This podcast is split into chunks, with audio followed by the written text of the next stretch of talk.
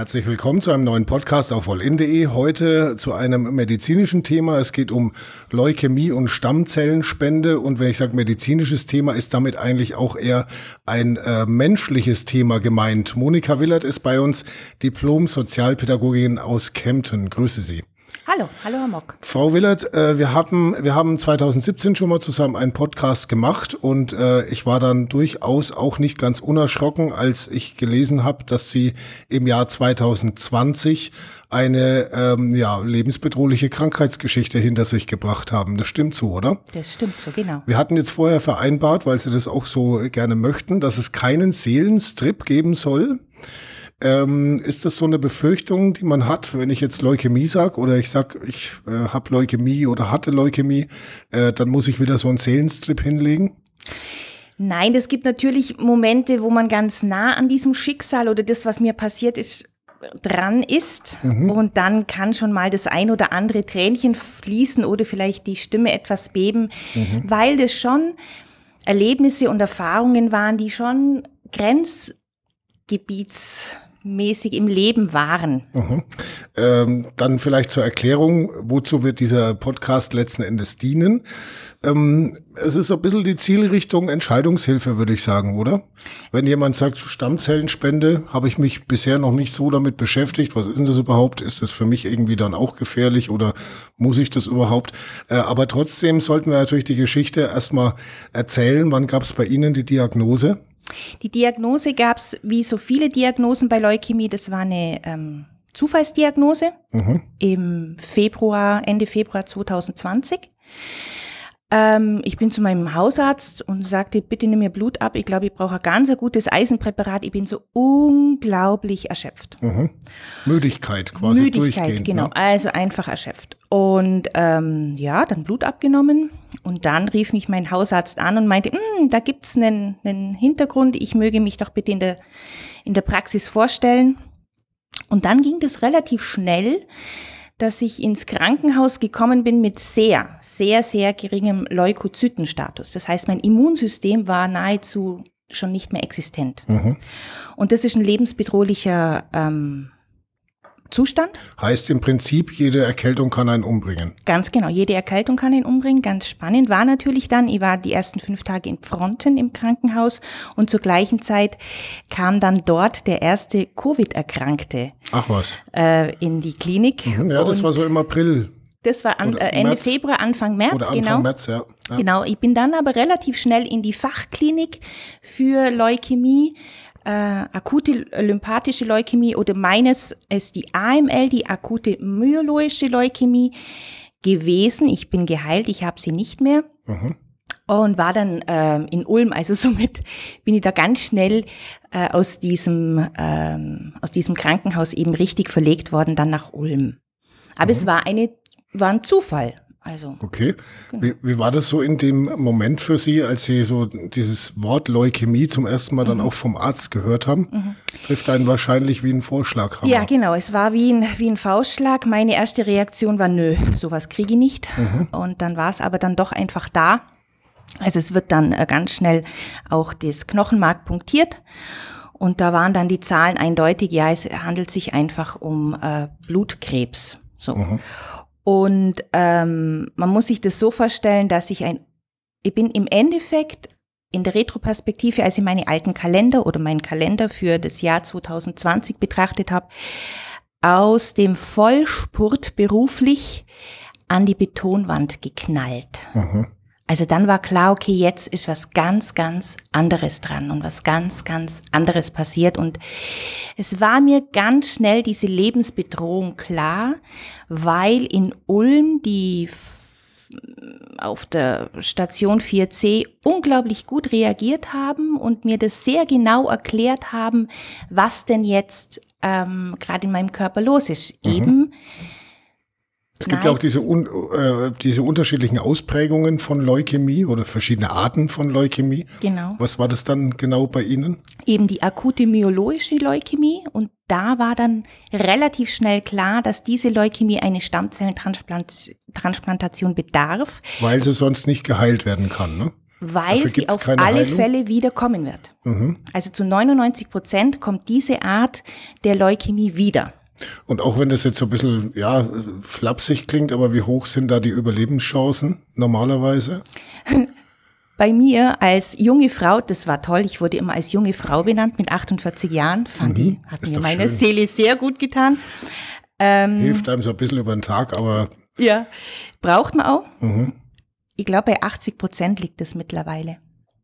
Das heißt, Sie sind eine von 20 Prozent, die das, diese Krankheit jetzt überlebt, überstanden Ich haben. bin und- eine von 80 Prozent, die diese Krankheit wirklich überleben. Ach so, also Ja. bei 80 Prozent Ja. liegt die Überlebenswahrscheinlichkeit. Durch die, Mhm. äh, ähm, ja, durch die Transplantation.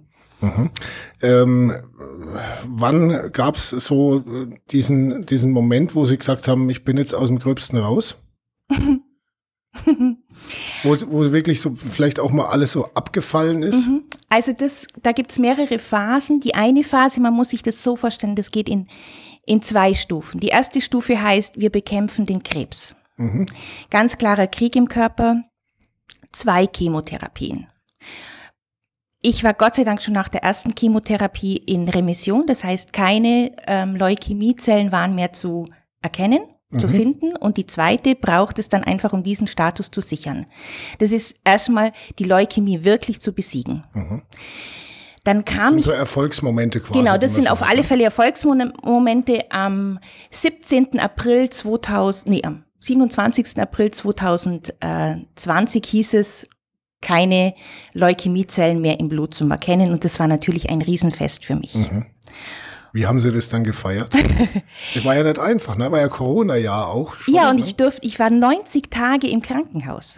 Also ich war drei Monate also in da Ulm. ist, da ist dann nichts mit hier mal kurz Sekti und anstoßen. Nee, nee, leider nicht. Da freut man sich dann einfach über einen Fencheltee Mhm. und kann das dann innerlich, oder ich habe es innerlich äh, zelebriert. Also schon auch mit freudigem Tänzlein, wie das so geht mit Infusionsständer, der ständig bei einem ist und ähm, ja, habe mich einfach gefreut und habe das so in die Welt hinaus gepustet und Menschen via WhatsApp davon informiert, ich bin jetzt krebsfrei. Mhm.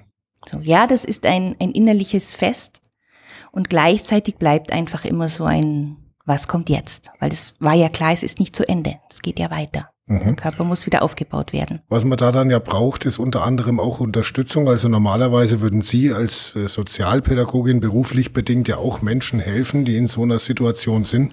Äh, wie war das für Sie? Haben Sie sich in der ganzen Zeit dann einfach so ein bisschen auch selbst beraten oder äh, braucht der Profi da auch Menschen, die einem helfen und das Richtige sagen? Also, der Profi kann sich ein Stück weit selber begleiten und gleichzeitig braucht der Profi in seiner Menschlichkeit Unterstützung. Unterstützung von Pflegekräften, Unterstützung von Psychoonkologen, Unterstützung von Physiotherapeuten und ganz wichtig vom Pflegepersonal und Ärzte natürlich. Und ja, da braucht's Unterstützung und Sicht von außen. Es ist hilfreich zu wissen um ein paar Resilienzfaktoren oder Resilienzmethoden. Und gleichzeitig ist man in dem Moment Mensch. Erkrankter, erschütterter, verletzter, einsamer Mensch.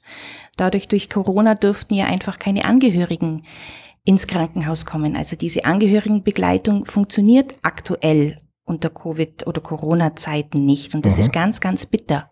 Und da passiert neue Traumatisierung, eben Traumatisierung durch Einsamkeit, Traumatisierung durch Alleinsein und da in irgendeiner Art und Weise durchzukommen, Mhm. ohne gehalten zu werden oder viel gehalten zu werden, was es eigentlich braucht. Sie werden diesen Erfahrungsschatz, den Sie ja jetzt gesammelt haben, wahrscheinlich auch in Ihr Berufsleben mit integrieren, oder? Dass man sagt, so, okay, jetzt kenne ich auch das ein oder andere mehr aus eigener Erfahrung wie vorher. Ein Stück weit ja. Und gleichzeitig darf es nie zur Übertragung kommen. Also die Geschichten meiner zu begleitenden Personen, Klienten und Kunden sind ihre Geschichten und meine Geschichte ist meine Geschichte. Und ja, da braucht's äh, auch natürlich professionelle Unterstützung von Kollegen von außen, dass keine Übertragung passiert. Aber da bin ich auf einem guten Weg. Und Das schau ich drum. Schaffen wir. Das schaffen wir, genau.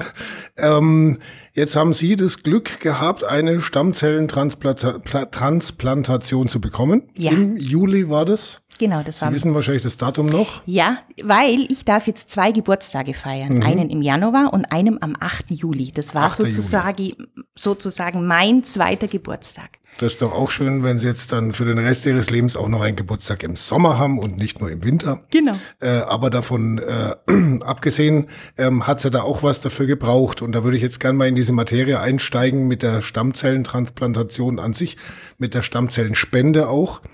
Ähm, Sie haben von jemandem Stammzellen gespendet bekommen, wissen wahrscheinlich nicht, wer das war, oder? Wie, wie läuft es? Nein, also noch Ich frage jetzt einfach mal als einer, der ich, ich also ich gebe ganz ehrlich zu, ich habe mich äh, jetzt erst so richtig erst mal damit beschäftigt und habe mich jetzt auch auf der DKMS-Webseite übrigens gleich mal ähm, registrieren lassen, mir, mir das zuschicken. Das sind wirklich, sind nur acht Klicks oder so. Äh, mehr ist es nicht, aber ich weiß jetzt trotzdem noch nicht so richtig den Weg bis dahin. Wie funktioniert es? Also Herr Mock, erstmal muss ich sagen, herzlichen Glückwunsch. Sie sind schon auf dem Weg, ein Lebensretter zu werden. So einfach geht es. Wie funktioniert es? Also es gibt unterschiedliche Datenbänke und Dateien, äh, wo Sie sich registrieren lassen können. Eben das ist, Sie haben es jetzt bei der DKMS gemacht. Es gibt dann noch, das ist die deutsche Knochenmarksspenderdatei, ganz wichtig. Dann gibt's die deutsche Stammzellenspenderdatei. Dann gibt's die deutsche Stammzellenbank und dann gibt's eine Ulmer Liste, eine Freiburger Liste. Also es gibt unterschiedliche Möglichkeiten, dass Sie Ihre Gendaten sozusagen mittels Speichelabstrich dort abgeben können. Wo ist jetzt äh, gerade mal so für mich als Laien der Unterschied zwischen Knochenmark und Stammzellenspende? Es gibt zwei Möglichkeiten zu spenden, entweder eben über Blutserum, ist einfach nur Blut abgeben, das macht die DKMS, oder wirklich Knochenmark aus dem Beckenknochen rauszuschälen. Schälen. Das ist dann die Operation quasi, ne? Ja, wobei das kann man lokal machen. Mit Mit Lokalanästhesie. Lokalanästhesie, genau.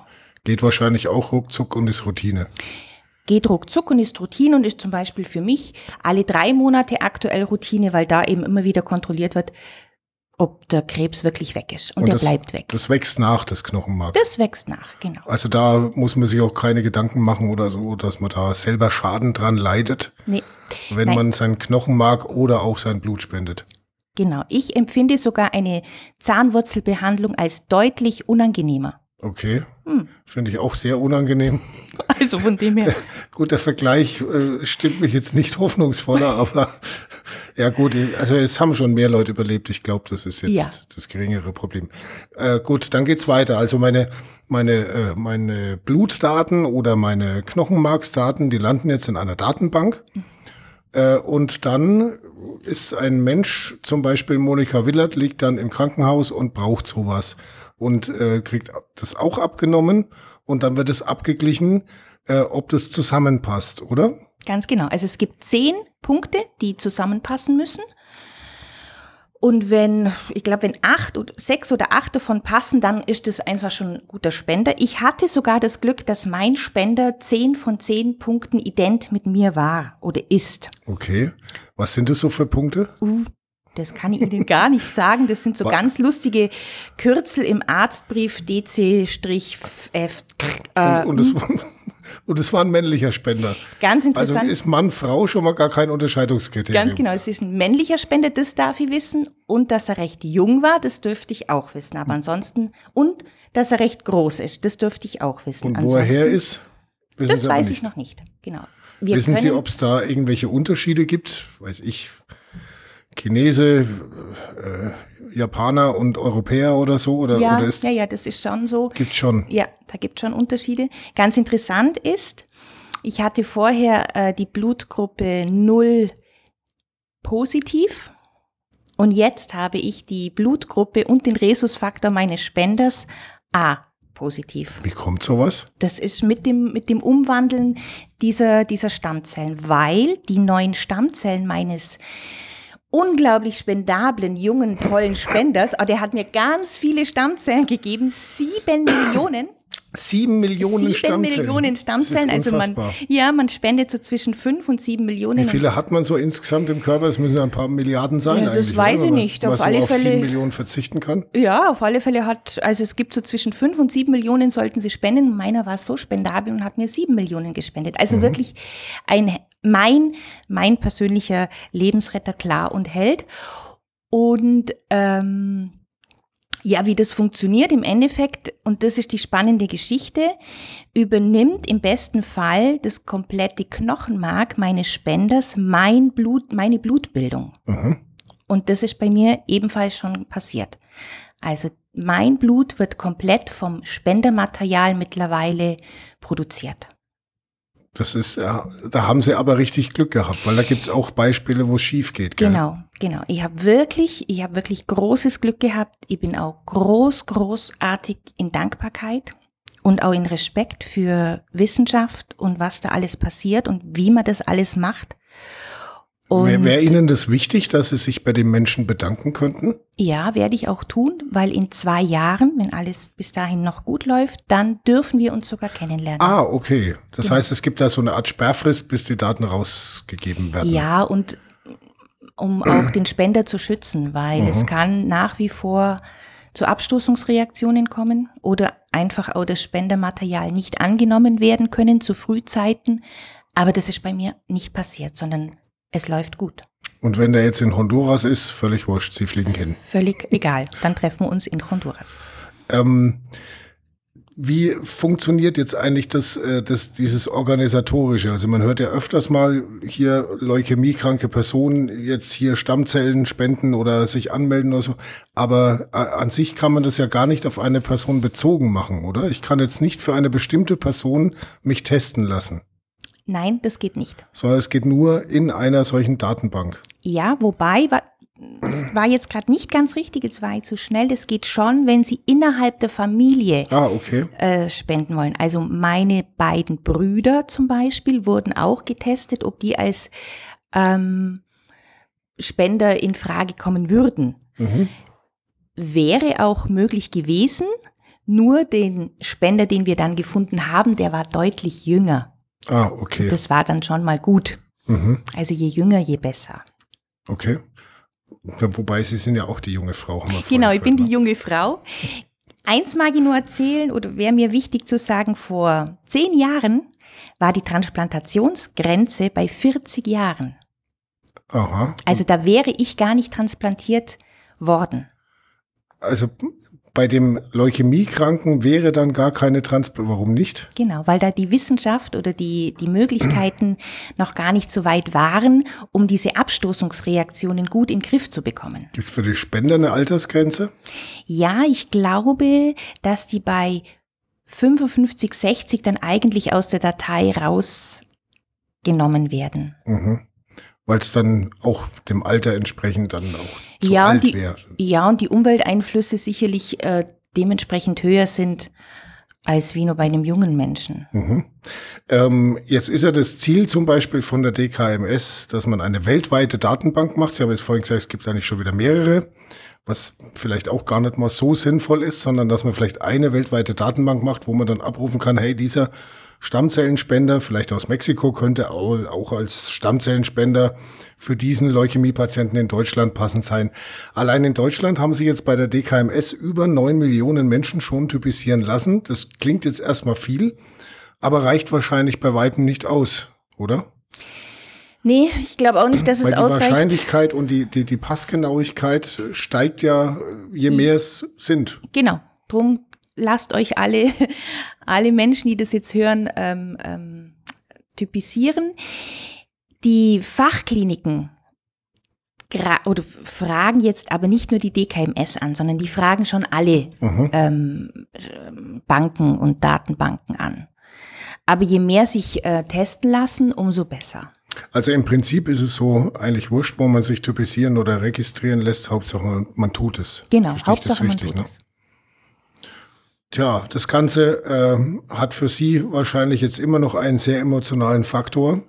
Wie, äh, wie geht jetzt bei Ihnen das Leben so weiter? Mhm. Sind Sie jetzt wieder schon voll im Beruf auch oder wie, wie läuft es? Nein, nein. Also ich bin heute Tag 307 transplantiert, noch nicht mal ein ganzes Jahr mhm. und nehme noch eine Vielzahl an sogenannten Immunsuppressiva, also an Milligramm und an Cortisonen und an sonstigen Antibiotika-Tabletten und Folsäure und alles Mögliche. Ab und zu ein Schnäpsle auch mal genehmigt? Nein, nicht? Ganz und gar nicht. Kein okay. Rauch, kein Alkohol, weil die Medikamente schon äh, sehr, sehr viel Einfluss in den Stoffwechsel auch nehmen. Mhm. Ähm, das hat da damit zu tun, dass die guten Stammzellen natürlich erstmal lernen müssen, meinen Körper auch wirklich als äh, gut zu definieren und, und, und anzunehmen. Und es kann einfach zu Abstoßungsreaktionen kommen. Und darum wird das Immunsystem gedrückt. Das heißt, ich habe aktuell kein wirklich gutes Immunsystem. Mhm. Drum, das ist mir auch noch wichtig zu sagen, danke ich dieser ganzen Gesellschaft, dass sie sich mit uns KMT-Patienten, Knochenmarkstransplantierten Patienten solidarisch zeigt und Mundschutz trägt, weil mhm. eigentlich müssten wir, wenn wir einkaufen gehen oder aus dem Haus gehen, einfach von Haus aus Mundschutz tragen, um uns nicht zu infizieren mit Schnupfen, Husten, Heiserkeit, äh, Noroviren, ähm, Mumps, Masern, Röteln, was es da sonst alles noch alles gibt. Also ja. es ist für uns nicht nur Corona, sondern es gibt da noch ganz viele andere Sachen. Wie ist das jetzt, da muss man sich schützen. Wie ist es jetzt bei Ihnen mit einer Corona-Impfung? Mhm. Wäre die möglich oder, oder mhm. haben Sie die schon? Oder? Nein, ganz interessant. Ich dachte immer, ah, ich werde da noch lange nicht geimpft. Vorher kommen andere Impfungen, aber vor zwei Wochen wieder in der Kontrolle in der Ambulanz in Ulm wurde mir gesagt, nee, nee, also sobald Immunsuppressiva einigermaßen runtergefahren werden konnte, mhm. wird meine erste Impfung eine Covid-19 äh, Impfung sein. Ich war ganz erstaunt, aber das ist einfach gerade die größte Gefahr. Und mhm. gleichzeitig gibt's auch unter KMT-Patienten alle möglichen Aus, äh, Ausführungen, also sowohl von symptomfrei ohne irgendwas zu kriegen, als auch nicht so gute Verläufe. Also man kann da noch keine Aussage machen. Das Virus ist schon noch, ja, sehr präsent. präsent. Äh, das heißt aber, dass Sie jetzt, äh, sag mal, bis wann würden Sie sagen, sind Sie dann wieder komplett so, dass man keine Angst mehr vor dem Husten eines anderen Menschen haben müsste? Sobald ich keine Immunsuppressiva mehr nehme, sobald ich keine Immunsuppressiva mehr, mehr nehme mhm. und mein ähm, Immunsystem trotzdem einfach gut dasteht. Also die Leukozyten im guten Bereich sind. Und das kann wie lange ungefähr dauern? Oh, Herr Mock. Sie, Sie werden sich ja Gedanken gemacht haben, ja, oder?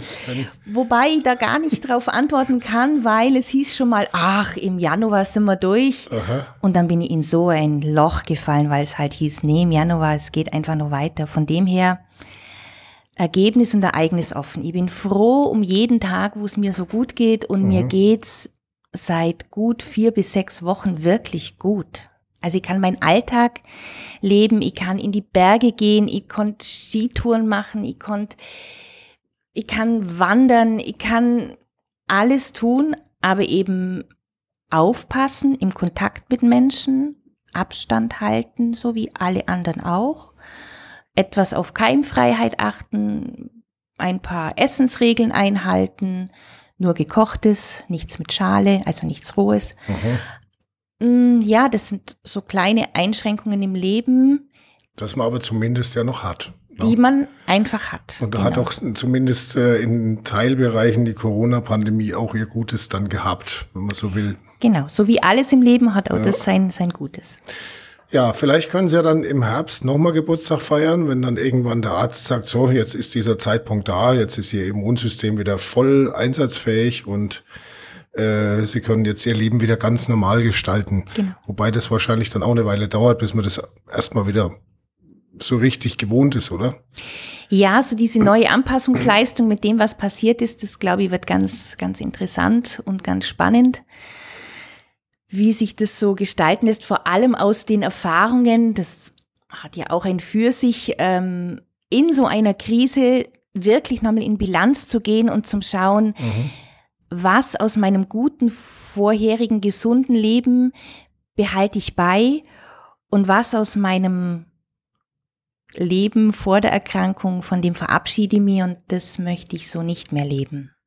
Das glaube ich aufs Wort. Dann würde ich mal sagen, wir rufen jetzt nochmal schnell auf dazu, dass man sich tatsächlich da registrieren, typisieren lässt, weil ich glaube, äh, viel einfacher kann man Menschenleben nicht retten.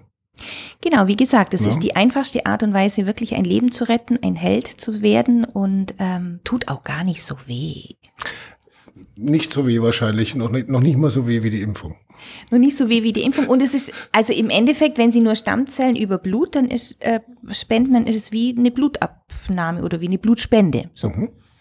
Frau Willert, vielen herzlichen Dank Ihnen und natürlich, ja, was sagt man an so einer Stelle? Natürlich alles Gute, gute Besserung und auf dass der dritte Geburtstag nicht allzu lange auf sich warten lassen möge.